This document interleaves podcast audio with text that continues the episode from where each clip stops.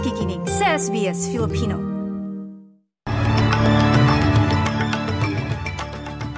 Sa ulo ng mga balita, heatwave inaasahang mararanasan sa maraming bahagi ng Australia.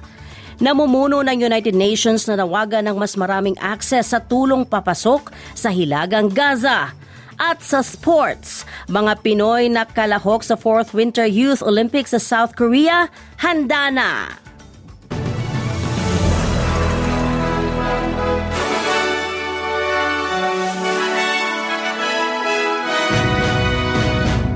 Sa detalye ng mga balita, makakaranas ng heatwave o matinding init ang ilang bahagi ng rehiyon ng bansa kung saan aabot sa pinakamataas na temperatura sa mid-40s degrees Celsius simula itong naramdaman kahapon araw ng Martes. Ngunit inaasahang magiging pinakamataas ang temperatura sa Huwebes at Biyernes. Lubos na mararamdaman din ang heatwave sa Hilagang Kanluran, Hilagang Silangan at rehiyon ng Flinders sa South Australia kung saan inaasahan na ang ilang lugar ay aabot sa mid-40s degrees degrees Celsius ang temperatura. Sa iba pang mga balita, naghahanda ngayon ang North Queensland para sa pagsalanta ng Tropical Cyclone Kirrily na tatama sa kalupaan sa gabi ng Webes o madaling araw sa Biyernes ayon sa Bureau of Meteorology na nagsasabing mas matagal ang oras na inaasahang intensity ng bagyo. Unang inaasahan na tatama ito sa baybayin sa pagitan ng Cardwell at Early Beach sa gabi ng Webes bilang isang Category 3. Subalit ayon kay Angus Hines mula sa Bureau of Meteorology sa Channel 9, posible din itong bababa sa Category 2 na tatama sa Townsville at Ayr area. Ito na ang pangatlong pagkakataon na tinamaan ng kalamidad ang lugar at pangalawang bagyo sa loob ng isang buwan lamang. So we're currently forecasting this system to cross the coast probably Thursday evening, Thursday night, sometime around there as a Category 2 tropical cyclone, and that is a major weather system.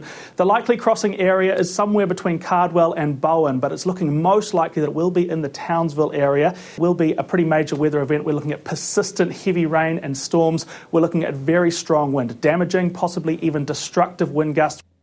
Samantala, pinuna ng oposisyon sa mga ginagawa ang mga pagbaba pagbabago ng punong ministro sa yugto ng tatlong tax cuts ng kanyang pamahalaan. Sinabi ni National Senator Matt Canavan na sinira ni punong ministro Anthony Albanese ang kanyang pangako sa mga mamamayan sa Australia pagkatapos ng mga ulat na baguhin ng Prime Minister ang kanyang plano na panatilihin ang 37% tax cut at taasan ang low income tax offset para sa mga kumikita ng hanggang $50,000. Sa iba pang mga balita, pinuri ni Nationals MP Barnaby Joyce ang dating Prime Minister Scott Morrison matapos inanunsyo nito kahapon na magre-resign na ito sa politika. Sabi ni Joyce sa panayam sa ABC, ang dating punong ministro ay laging mapagkakatiwalaan at masipag sa trabaho. Inanunsyo ni Morrison ang kanyang pagbibitiw sa pamamagitan ng social media. He was very much a patriot of the Liberal cause. You have got to have people who devote themselves to the democratic process by devotion to their side of the political battle. The next thing is he was very much across his brief. He, he never turned up unprepared.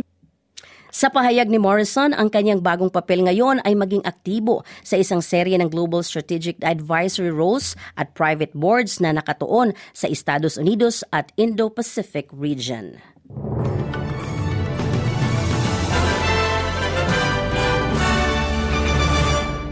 Samantala, balita sa labas ng bansa, muling nanawagan si UN Chief Antonio Guterres para sa mas malawakang access sa Hilagang Gaza para makarating ang aid mission sa lugar.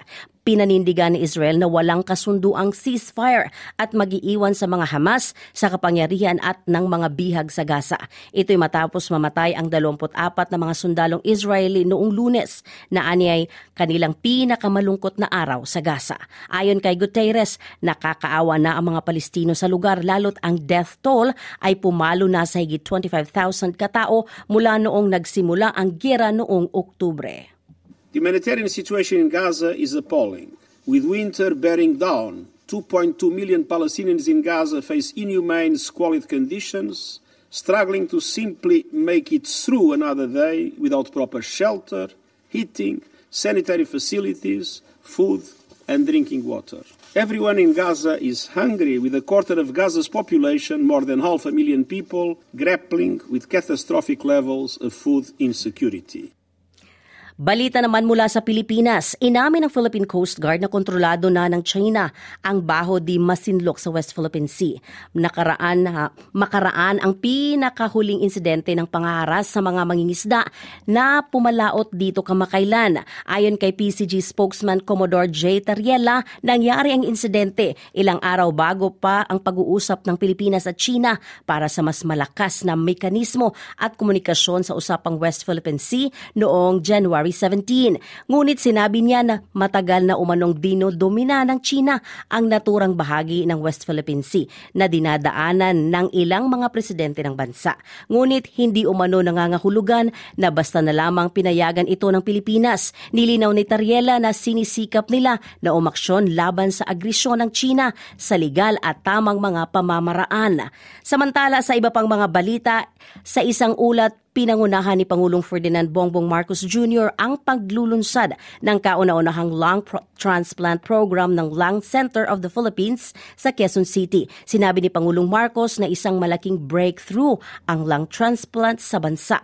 Taong 1998 pa, may nakapila na sana sa lung transplant, subalit nasunog ang Lung Center of the Philippines, kaya inuna muna ang pag-aayos nito bago ang lung transplant.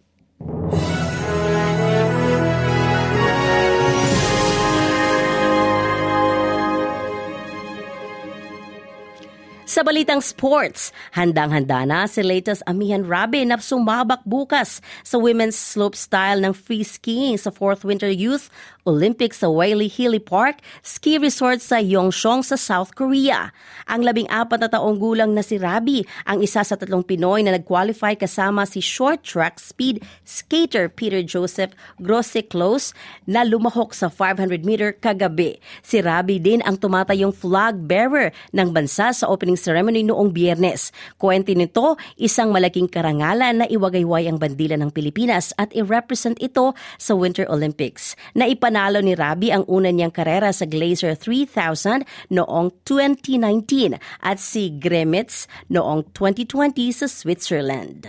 At sa lagay ng panahon ngayong araw ng Miyerkules, maaraw sa Perth at 29 degrees, uulanin ng Melbourne at 29, may mga pag-ambo naman sa Hobart at 25, bahagyang maulap sa Canberra at 32, tirik ang araw sa Sydney at 31, bahagyang maulap sa Brisbane at 30, ganun din sa Cairns at 35, uulanin naman ang Darwin at 31. At yan po ang kabuang mga balita sa oras na ito. Abangan si Claudette Centeno para sa ikalawang bahagi ng ating programa. Ako po, si Sheila Joy Labrador, ang inyong lingkod para sa SBS Filipino.